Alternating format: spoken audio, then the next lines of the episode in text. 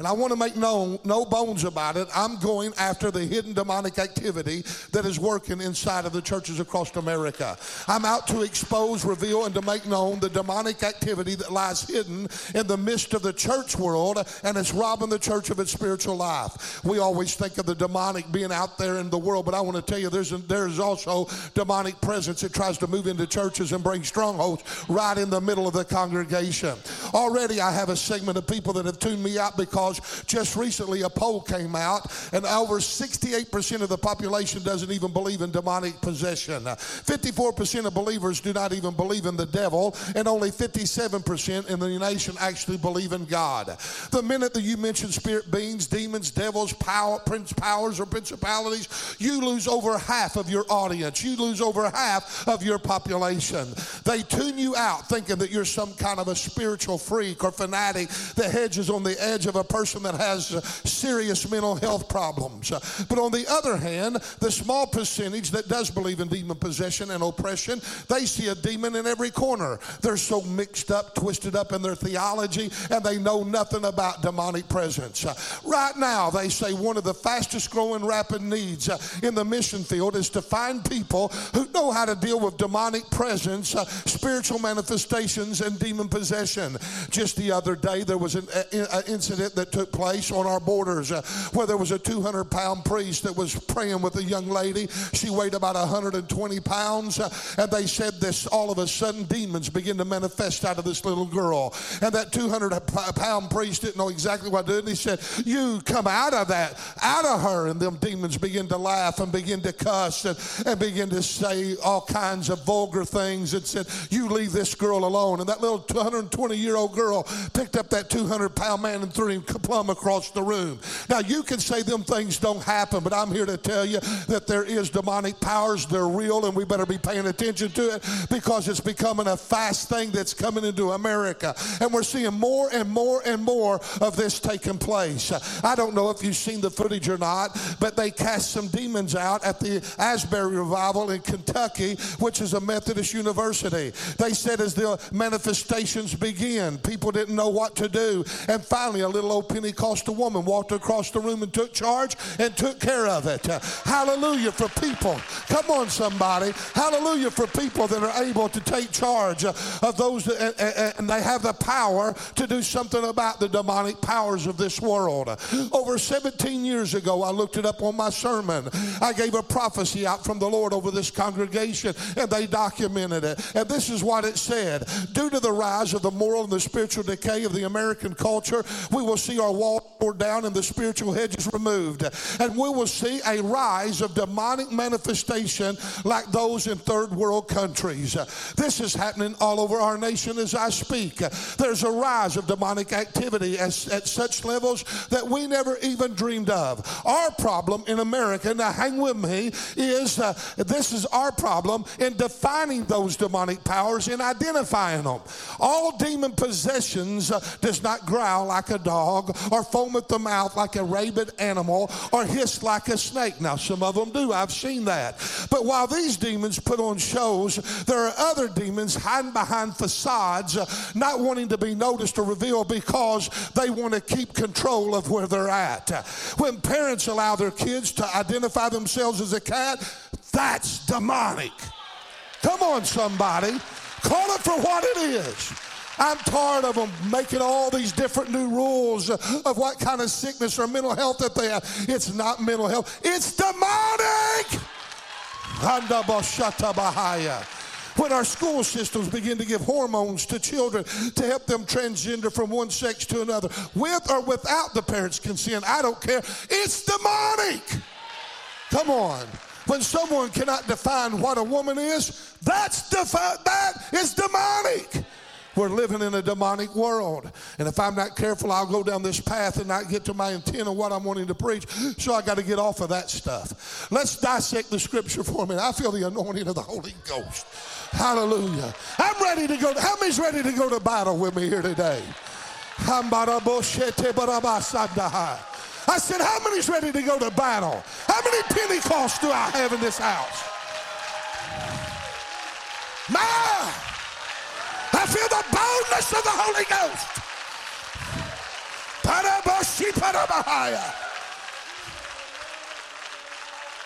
We're going to have victory whether the devil likes it or not.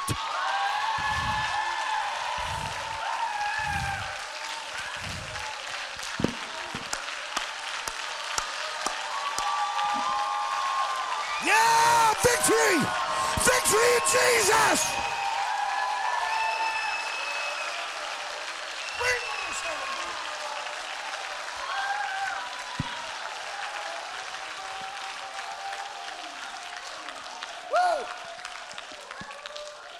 Now you're shouting now, but I'm about to make some of you mad. I'm about to get right where you live. I'm about to get in your house. Come on, somebody. Let's dissect this scripture for a moment. First of all, what does our text even mean? If one is not careful, they will interpret this passage to actually embrace the doctrine that Christians can be what? Demon possessed. Before I get any further, that's a lie of the enemy and the farthest thing from the truth.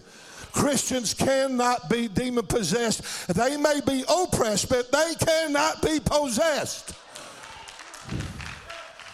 Many have interpreted this to say, due to the house being cleansed, the demon was kicked out. And when he was going out to find rest, he walks in dry places. He decides to return. And when, here's what they interpret it. And when he returns, he finds it filthy, so he's able to move back in again. That ain't what the scripture says. Says that he decided to return back and he finds the house swept and garnished. And then it says a most interesting thing. He sees it swept and garnished. He goes and gets seven more demons more wicked than themselves and he moves back in. Now, is it possible then for demons to enter into a clean house, a garnished house? Does this mean a Christian can be demon possessed? First of all, the Bible doesn't say the demons was kicked out of the house. It says that he leaves the house. Nowhere in the Bible does it say that this demon just got kicked out of the house because it was cleansed. It doesn't say he was forced to leave, but it says that he left seeking rest. And that is an interesting Greek term. That term that is used here to describe his departure is used as if the demon had free access at any time that he wanted it and he could come and go as he pleased. Let me just stay there for a while got bound and then he would leave. Just because one is demon possessed, that does not mean that a demon from time to time cannot depart from a to depart for a short season to do more damage somewhere else into the kingdom of God. There isn't more demons than there is humans. And in order for all humans to be fought and targeted and warred against, there has to be movement in the kingdom of darkness somewhere. And if you ever run across a demon, that means that that demon had to leave somebody in order to get on your back. Come on, somebody. A demonic presence may leave and go and help other demons in other territories and, and, and to try to oppose the kingdom of God in another place and to try to take down a giant within the faith. I remember when we were on Ninth and Cedar and we were having revival, man, things were happening. Things were moving. It was hot. It was dripping. And all of a sudden, just overnight, hell just turned its bucket uh, against us. Everywhere we turned, there was demons and devils and we were fighting. And man, I mean, everything in the world went wrong wrong. If anything went, uh, if anything would happen, it was always something that was bad, something that was just fighting and opposing you all the time. And it got so serious. I got the men together and we began to pray. We began to intercede and we began to fast. And the Lord spoke to me and He said, "This is just for a season, Kent." He said the demons will begin to leave all of the other forces, uh, all the other fortified places that they've had fortified at these churches for years, and they've come over because they're trying to stop the revival that I'm pouring out. But while them demons are here, there are others getting rest uh, from those demons. And he said, I'm entrusting you that for just a short season. So I want you to understand these demons are mobile. They come, they go, they shift, they move, they maneuver. They're like chess pieces. They play a game. And they're all about a strategy to come against the child of God to bring them down. Can I have an amen? Evidently, this unclean spirit felt assured and confident that he could leave the house and not suffer loss or not suffer ground. It was his job to keep that house bound. In the scripture where it says that he left to find rest, it actually means that he was unfulfilled or bored in the Greek. Demons find rest and pleasure when they're making havoc on the kingdom of God. And isn't that where we find rest uh, in Christ's labor? When we, isn't that where we find fulfillment uh, and we make havoc on the kingdom of darkness? I feel the greatest when I'm punching holes in the darkness. Come on, somebody. Matthew, in his writings about this story, adds a word that Luke does not even use in our text. Matthew 12 and 44 says, Then he saith, I will return into my house from which I came out, and when he is come, he findeth it empty, swept, and garnished. Did you see what he done? He added the word empty to describe this house as well. The word empty in the Greek applies that he left, not having found anything to do, as if he had idle hands. The house was already bound. There was nothing for this demon to accomplish. The house had already been taken over and it already had surrendered its powers to the powers that would be. And in this case, this house was controlled and ruled and empowered by a unclean spirit. Can I have an amen? Then what does it mean that he found the house swept and garnished?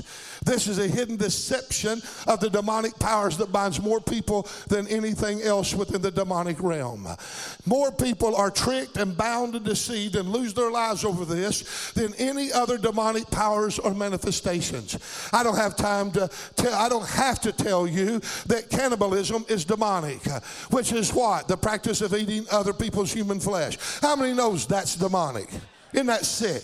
I don't have to tell you that human sacrifice is demonic. Come on, burning people and sacrificing. We know that's demonic. I don't have to tell you that pedophilia is not a mental issue as they would like for you to believe, but pedophilia is a rot gut demonic activity that causes people to lust outside of the norms of nature. It is demonic.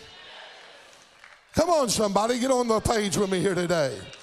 However, the dark, gloomy, filthy, hideous side of demonic powers is not the only form that they take on. Are you listening to me? Remember what Jesus said in Second Chronicles 11 14? Marvel not for Satan himself, he is transformed into an angel of light. Listen to what he says in verse 13 of that same chapter. That false apostles, deceitful workers, they transformed themselves and put on the appearance of the apostles of Christ. Listen to what they say in verse 15 of that same chapter. They appear one way, but they're another and they are evil ministers transformed as the ministers of righteousness whose end shall be according to their works. Now, when he used the word swept and garnished, the house appeared to be clean, but yet it was ruled and controlled by an unclean spirit. But had the appearance of being clean. There's different levels of uncleanliness. Come on, somebody. I wish I could preach right there for a moment. This spirit would come and go as it pleased. There was no barriers, no locks, no, no warfare, no fight, nothing to withhold him, nothing to withstanding. And the word swept here denotes a brushing but not a cleansing, a shifting of dirt but not a washing. This is the idea that the house was self cleansed uh, and it did not have the washing of regeneration that can only come by the Holy Ghost. The Bible tells us in Titus 3 and 5, not by works of righteousness which we have done, but according to his mercy, he saved us by the washing of regeneration and by the renewing of the Holy Ghost. I want you to understand this that the Bible literally tells you that, that if any man be in Christ, he's what? He's a new creation. Old things are passed away. Behold, all things have become new. How many believe that when you come to Jesus Christ, that the blood of Jesus Christ washes you from all sin? Not just just some sin, not just parts of sin. I want you to understand that this thing, this thing, even in the Pentecostal realm of some of the teachings on strongholds, it's getting out of line. That I know that there are strongholds.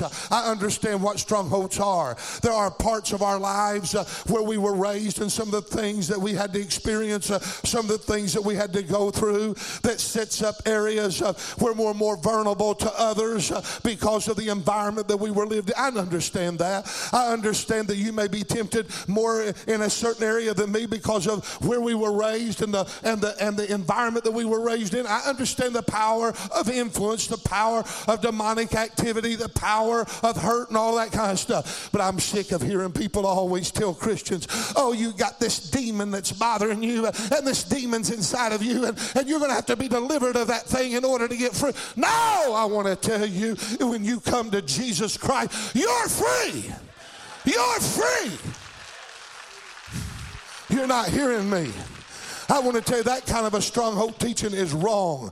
I'm here to declare by the word of the Lord that if you got a stronghold where a demon's got a hold of you and there's areas in your life that's not yielded to Jesus Christ, then you're not saved.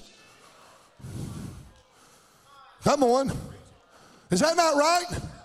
I'm not partially saved when I come to Jesus. I tell you, who the Son has set free, he's free indeed. From the top of my head to the soles of my feet, wherever the blood of Jesus Christ has been applied, I am free. No demonic has power over me. Oh, I may not feel it, but it ain't what I feel. It's who I am and what I know. I am free by the blood of Jesus Christ. Would someone stand here and give God praise that you're saved here today?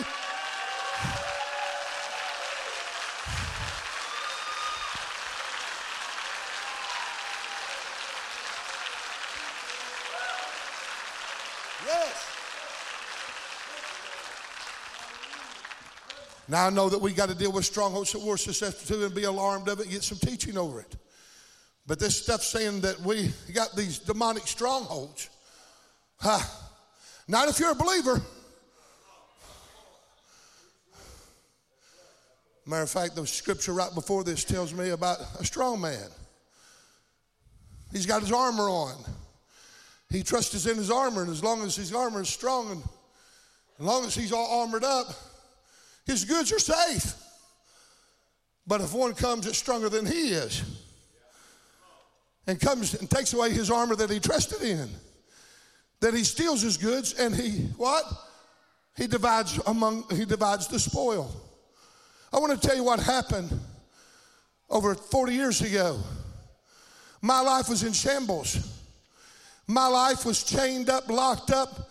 You say whatever you want to say, but we were all without Christ we were controlled by demonic powers. But one day, that demon that was there that had a stronghold on my life, there was one that was stronger than him that showed up at my door.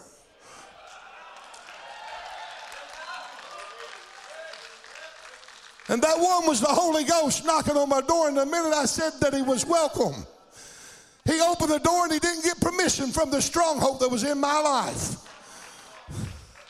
He walked in with bold, God given authority and he took that old spirit that had control or spirits that had control of my life and he grabbed a hold of them and he ran them out of the house. He set the seal of the Holy Ghost upon my life. And I'm here to tell you demons don't have a right to come and go and come and go and come and go. I'm free. Some of you are afraid you don't even know it because you've been tricked by a lie. I remember the days when I was a little bitty boy, and my mama would tell me, Go take a bath. I don't know if you was a little boy, I, that's the thing boys don't like to do. I hated to do that, and I'd do anything in the world to get out taking that bath. But after much persuasion, my mama, she would tell me to go take a bath. I'd take it, and I'd get out, and the first thing she'd done, she'd come, she'd, come here. I said, I'm going to get my clothes. Come here. I knew what she was going to do. Inspection time. First place she'd do, look behind them ears. Then she'd look down at my feet. Then she'd look under my arms. Then she'd look at my bottom. And then the next thing I know, she'd have me by the ear. She'd be taking me right back to the bathtub. And their mama would give me a bath. Can I have an amen? And let me tell you, you haven't had a bath until Glenda Miller get a hold of you and give you a bath. That woman, I want to tell you, every crack, every cranny, every spot of dirt, there was no place for dirt to hide anywhere. And if she thought it was there, it, sometimes I think she tried to scrub freckles away. Sometimes hiding hair was gone. When she got done scrubbing you, you were clean. When I came to Calvary, when I gave my heart to the Lord, and when I come out of the blood, there wasn't a spot, there wasn't a cranny, there wasn't a crack where sin was left. I have been washed, I have been cleansed, I'm made whole by the blood of Jesus Christ. Hallelujah. Well, glory. I want to tell you, a man cannot cleanse himself. And this is one of the biggest deceptions and lies that the enemy has made the people believe that they can do it. Self cleansing is idolatry. We have people all the time make a mistake, they're embarrassed. Instead of coming and run down the altar and falling on the grace of God, they'll work it out. Try to work it through. Come on, somebody. You know I'm talking to you. Self cleansing is idolatry. Jesus said in John 15 and 5, without me, you can do nothing. And when he said nothing, he meant nothing. There are people that have overcome alcoholism with Christ, without Christ through programs. Yeah, they've done it. There are people that overcome certain bondages without Christ, but the problem of it is, look at the statistic, it doesn't last long, and there's not very many of them that that happens to. I asked a licensed counselor who had been counseling people for over 25 years at that time. He made six digit numbers way back there. He worked for the federal government helping mental health people. I asked him, What is the percentage of people that you think that you really help? And you're, you're firm and all your people and all of the counseling you do. He said, Oh, we know what it is. We lie about it all the time. We say it's way up there. But he said, What we really help is about 0.08%, less than 1%. I said, Why in the world is the federal government giving all these, this money to your firm and it, there's no help? Said, That's just the federal government. The word garnished is a Greek word that means to beautify, having the right arrangement, to adorn, to make compellingly attractive, very appealing, inviting, awesome, and gorgeous. Don't that sound like your pastor? There are people that have tried to cleanse themselves and make themselves presentable spiritually. And I'm here to tell you, just like a leopard cannot cleanse its spots and things cannot change their innate nature, neither can we cleanse ourselves. We may sweep our house, we may beautify it, we might rightly arrange it, we might try to make it attractive, we can make it appealing and inviting.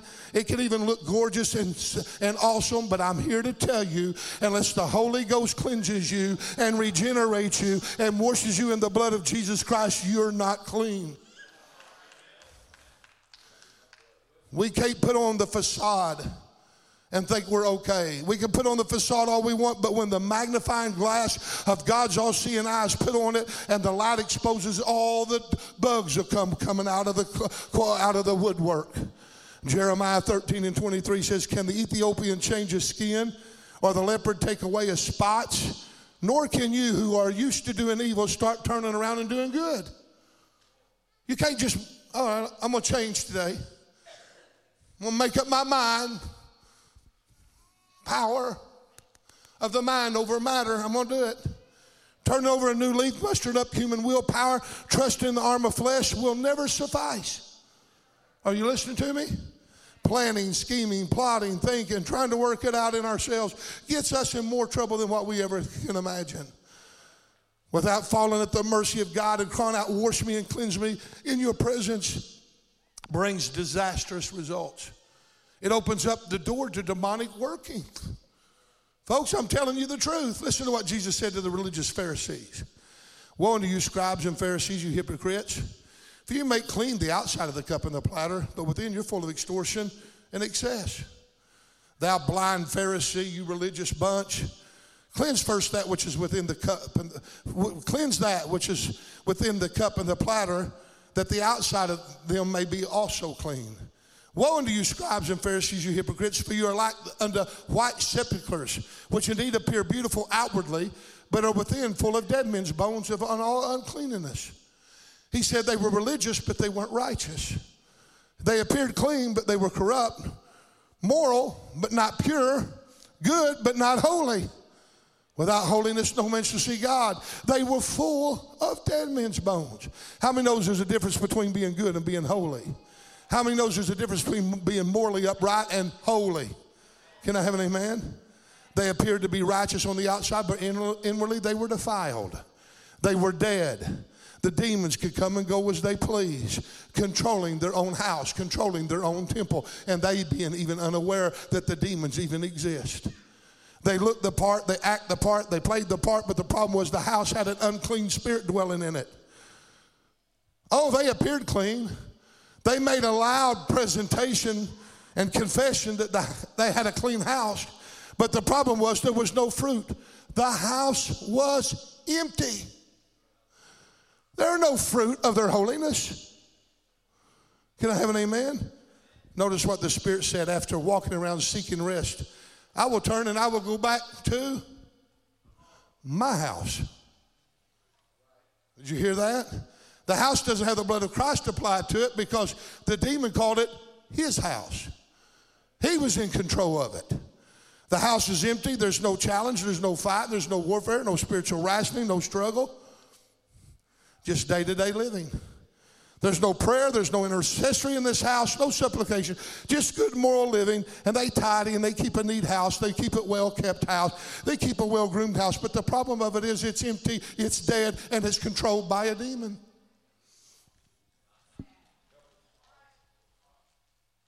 Ouch. The house is organized. It's not disarrayed like you would think with demonic activity. I want to tell you, everybody talks about how unorganized demon demons are. I want to tell you, the dark domain is more organized than the church is. Amen?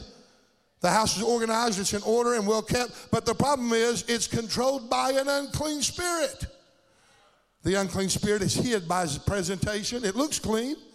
It's even convinced the owner of the house, the, temp, the owner of the temple, that they are clean. And I'm here to tell you, all demons does not come from the from the drug houses and the poor neighborhoods and the bars and the taverns. All demons does it come from the filthy houses where there's garbage and roaches and bed bugs and maggots and fleas and the stench of old horrible odor. Oh, they come from areas like that. But there's some demons that live in the upper rooms of Manhattan and the upper elite of Hollywood and in the mansions and the wealthy neighborhoods of your city and the White House. Oh, I mean, I mean, excuse me. They live in the cuddle sacks of the gated communities. It isn't just the filthy, dirty, smelly people that have demons on them, but they dwell among those that put on the top name apparel and wear the best of suits and carry the top name purses and drive the most expensive cars. They set up on good moral people, people that is known in the community, leaders of the community, heads of states. I knew a prominent farmer when I was a little boy, and everybody in the world just loved him. He had a oh, one of the most highest names of honor in our community that anybody could have. He would come in and he'd always pick us kids up and play with us and, and just love on us and give us money and candy and whatever we wanted. And come to find out, didn't know it, but several years later, the different kids that would go hunting and fishing and go do things with him. I'd went on a few trips, but nothing ever happened, thank God. But over all those years, he was molesting boys. But you'd look at him, you'd think he was one of the most honest, upright men that you'd ever seen in your life. He didn't growl like a dog, he didn't foam at the mouth, he didn't hiss like a snake. But inside there was a driving demon that he could not say no to. And it compelled him to reach out and to do something that he in his human flesh, if he was in his right mind, would have never done. It was a control of a demonic spirit of lust. And he molested children. Come on, somebody. I'm trying to set some people free here today. You can try to play the part, look the part, act the part, dress the part. You can try to tidy up, try to make all things appear to be good and be in order. You can smile, act like, hey, Pastor, nothing's wrong. You can try to work it out, figure it out, plan it out. You can try to even put a plan in motion. But until man comes to God with a broken and a contrite spirit, he's wasting his time putting on the facade and he's in danger of a demonic visitation. I'm preaching truth. This man's house that is empty will not survive. When you're void of worship, when you're void of a Bible study and devotion, when you're void of the baptism of the Holy Spirit, you have nothing to ward the enemy off with. Even if one can muster up enough willpower to overcome maybe alcoholism or something like that and a certain bondage. Without the seal of the Holy Ghost and the power of the anointing of God, your house will not stand. Your house has to be built upon a rock and not on the sinking sand. Can I have an amen? We have to have His presence. It can't be one bath in a lifetime and everything's okay. You see those kinds of people. They get saved in an altar, you never see them at an altar again. They got it together, they don't need it. Come on. We have too much carnage of warfare. We have too many battle scars. We have too much wounded emotions. We have too much fleshly wounds to not think that we don't need the presence of God on a regular basis. Think about the men that go to war and they come back and they're all twisted in their minds. You see it all the time. We got all kinds of people that are on disability of our veterans because of the things that they've seen in war. I feel sorry for them. The things they watched, things they heard, the things they seen. It's horrible. Think about David and Saul. You know, sometimes I think that we need to put a rating on the on the uh, Bible, put R restricted because there's some stuff in there when you read it, heads being cut off, guts being spilled out on the ground. Come on. We won't watch Gunsmoke because it's too violent. We'll read the Word of God. Woo! Amen. You find them, David and them taking swords and tor- torturing people, and they hear, they hear the screams, the yells of human hurt and pain and suffering. Don't you know there was some carnage in David's life? They heard the screams of torture, the cries of pain, the yells of fear upon the human races. We battle, we war against principalities, powers, rulers of darkness, spiritual wickedness in high places. Don't think for a minute that carnage doesn't affect us as well. The things we experience, the things that we've heard, the things we've seen, the hurt, the wounds, the pain, the violations, the injustices that's happened to us as a Christian. Yes, we get hurt, we get wounded. Yes, things happen to us. We have to stay in His presence or we won't survive. It is the strong man, Jesus Christ, that protects our house. And when His hedge is lifted off of us and His presence is withdrawn, the demonic spirit that has held us captive in our past, He will come out and He'll find it empty. And you know what will happen? He will move in and He will bring seven other demons worse than the first. And the last state of our lives will be worse than the first state before we were ever even saved. Some of you that have gotten saved, but prior to salvation, you had an alcoholic problem. You know what this scripture says? If you lose your hedge of protection, if you lose your seal of the Holy Spirit, and that strong man, Jesus, is no longer watching over your house, there'll come a time that demon will come by and say, uh oh, the house is empty. And that demon, when he comes in, you think you had an alcohol problem the first time, you ain't seen nothing yet, honey. You had a lust problem when you was a boy, looking at pornography. You had a lust problem when you was a girl after boys. You floated around with stuff you shouldn't have floated around with, and God come and cleansed you. If you let your hedge go away, and you let that demon come back, he's going to bring seven other more vile demons in himself. And you think that you were bad before you were saved, you ain't seen nothing yet, honey. Come on. That's how serious this is. Those of you that are playing around, those of you that haven't had a bath in years, those of you that haven't been in an altar in years, those of you that haven't felt the felt presence, the tangible presence of God come upon your life, those of you that have taken the grace of God for granted, I'm giving you a solemn warning as a pastor. The demonics are going to take over your house if you're not careful, and your house is going to crash and burn. We're down to the wire. And people all over this nation is finding themselves crashing and burning. Jesus said, Because iniquity shall abound, the love of many is going to wax cold. He also said, Many are going to depart from the faith because of seducing spirits and doctrines of devils. There's the seducing spirits, there's the doctrines of devils that people don't believe in. We ought to be, be like David on a regular basis when he said in Psalms 51 Wash me thoroughly from my iniquity, cleanse me from my sin. Hide thy face from my sins and blot out my iniquities. Create in me a clean heart, O God, and renew a right spirit within me. Cast me not away from thy presence, and take not thy Holy Spirit from me. Restore unto me the joy of my salvation, and hold, me with thy free spirit. David cries again in Psalms 57 or verse 5, verse 7 Purge me with hyssop, and I shall be clean. Wash me, and I shall be whiter than snow. If David, a man after God's own heart, had to pray these kinds of prayers, how much more do you and I have to pray it? Folks, this is a time to be playing around. In the last days, God's Spirit's going to be poured out upon all flesh. But at the very same time, there's going to be an unleashing of hell like never before because the Bible says Satan knows he has but a short time to deceive. Demonic powers is on the rise, and if we don't yield ourselves over to God and keep ourselves yielded, those things that was once delivered from, they're going to come back with a vengeance. Oh, I feel the Holy Spirit here today. I'd like for you to stand with me.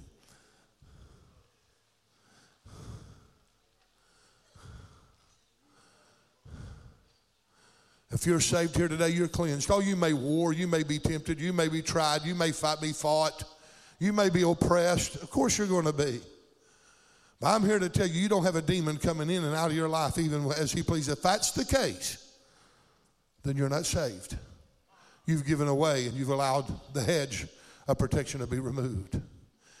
I can go home tonight and I can lay my head no matter what happens here in the United States. If atomic bomb hits in California tomorrow and we wake up with that kind of a news, I'm going to be saddened, I'm going to be concerned, but I'm not going to live in fear. Why? Because I know who the strong man is that's watching over my house.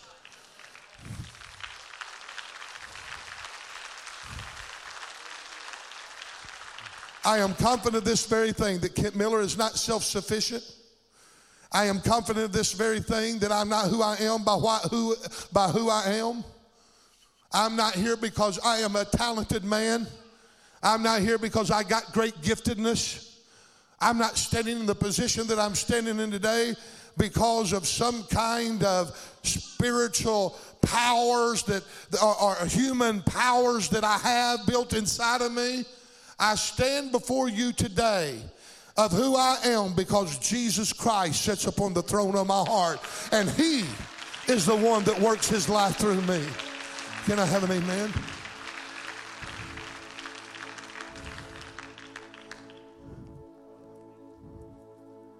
I'm just concerned that sometimes we just live our lives,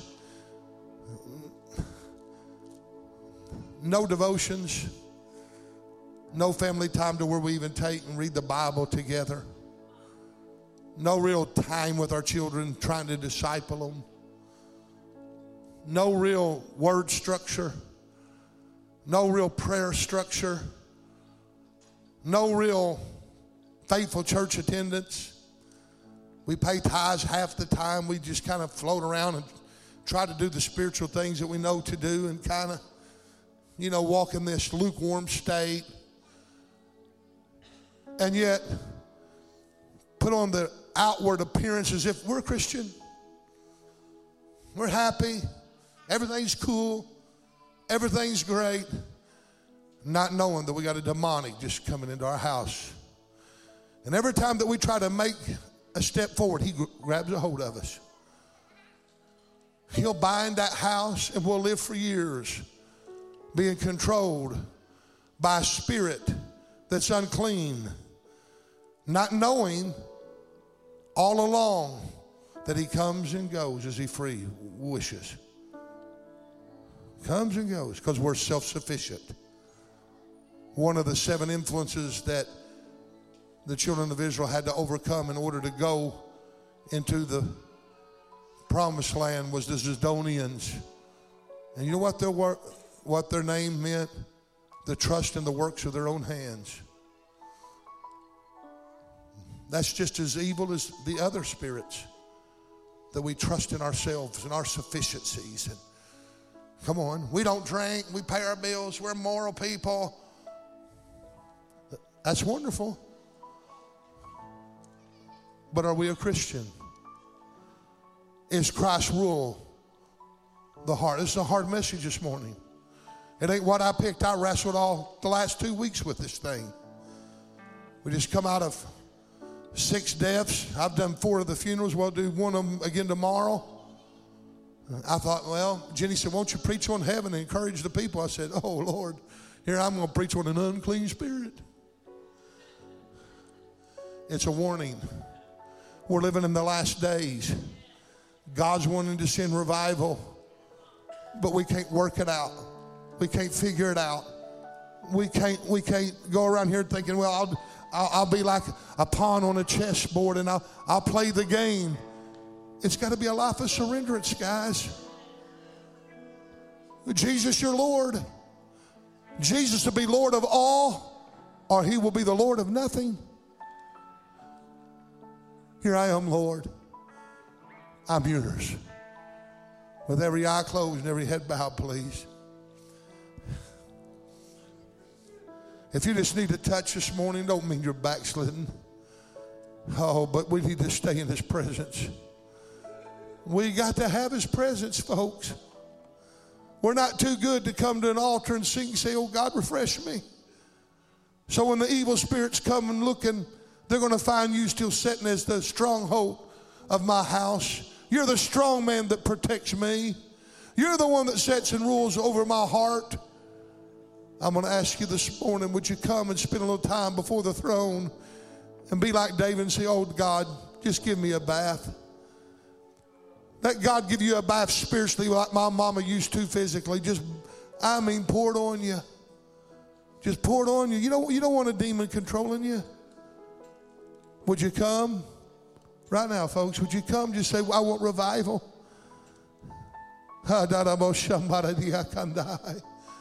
Oh, Holy Spirit. And I, I, need some prayer warriors to help pray for some of these that's coming. They're burdened. They're in a warfare for their lives. Hallelujah. Oh, Holy Spirit. Oh, Holy Spirit.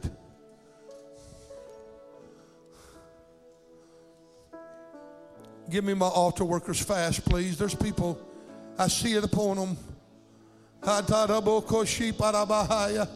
They need a refreshing of the Holy Ghost. Revival's about to hit this place, and God's straightening us up. God, revive us. Breathe on us. Breathe on your people today. Breathe upon your people. Be the stronghold. Be the strong man of their lives. Come and sit upon the throne of their hearts. Oh God, in the name of Jesus. Oh God, minister. Oh God, minister. Oh God, we can't do it without your presence. We can't do it without your, your tangible, felt presence in our lives. We have to have your encouragement, your affirmation. We have to have you bear witness of our spirit that we are the children of God. We have to have that confidence, oh God. Oh, move upon us now. Folks, there are people that ain't come that need to come. Would you pray with me? Their lives are held in the balance. Oh God, help us right now. Help us right now, Lord. Take us and cleanse us and make us whole. Purify your, yourselves a people in the name of Jesus.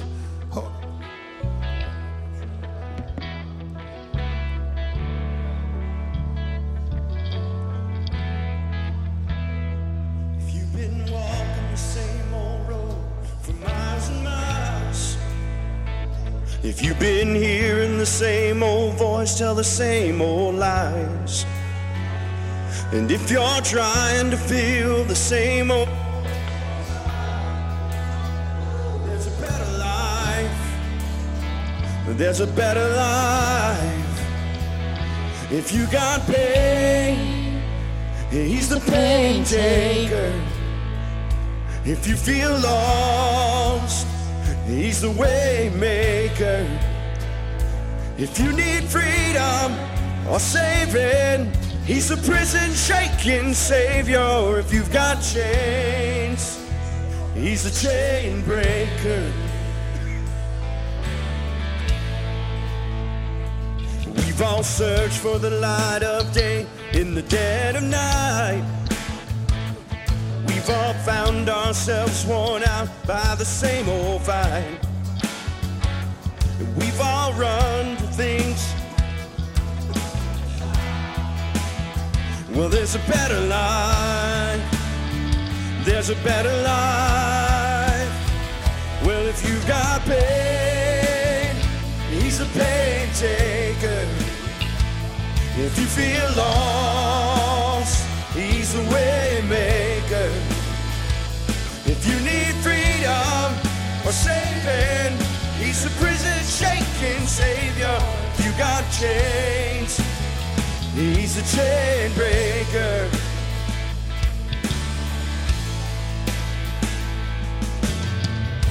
If you believe it, if you receive it, if you can feel it, somebody testify, testify.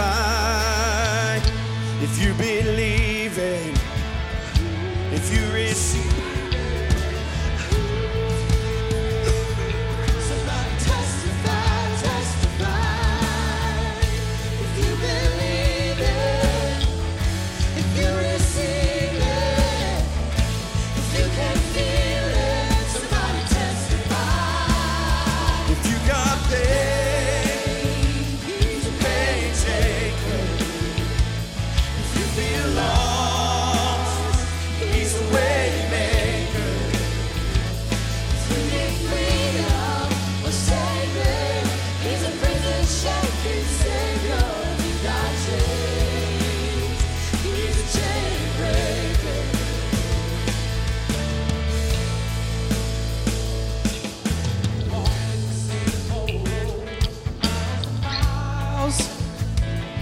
you've been hearing the same old voice tell the same old lies, if you're trying to fill the same old holes inside, there's a better life. There's a better life. If you got pain, he's a pain taker. If you feel lost,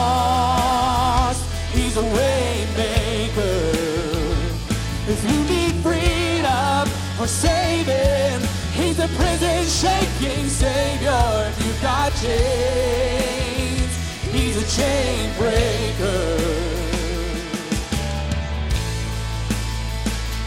We all search for the light of day in the dead of night. We all find ourselves worn out from the same old fight. We've all run to things we know just ain't right. Well, there's a better life. There's a better life. If you got pain, He's a pain taker. If you feel lost, he's a way maker. If you need freedom or saving, he's a prison shaking savior. If you've got chain breaker. You've got pain, he's a pain taker. If you feel lost, he's a way maker. If you need freedom or saving, he's a prison shaking savior. You've got chains, he's a chain breaker. If you need freedom saving, he's a prison shaking savior. You've got chains, he's a chain breaker. I got anybody in the house that believes in freedom? I said, do I have anybody in the house that believes in freedom? Do I have anybody that, that will, will agree that revival starts now? This very minute. Now I have somebody that'll magnify the Lord with the highest praise? Come on, give him the highest praise this morning. Hallelujah, Lord, we praise you. Hallelujah.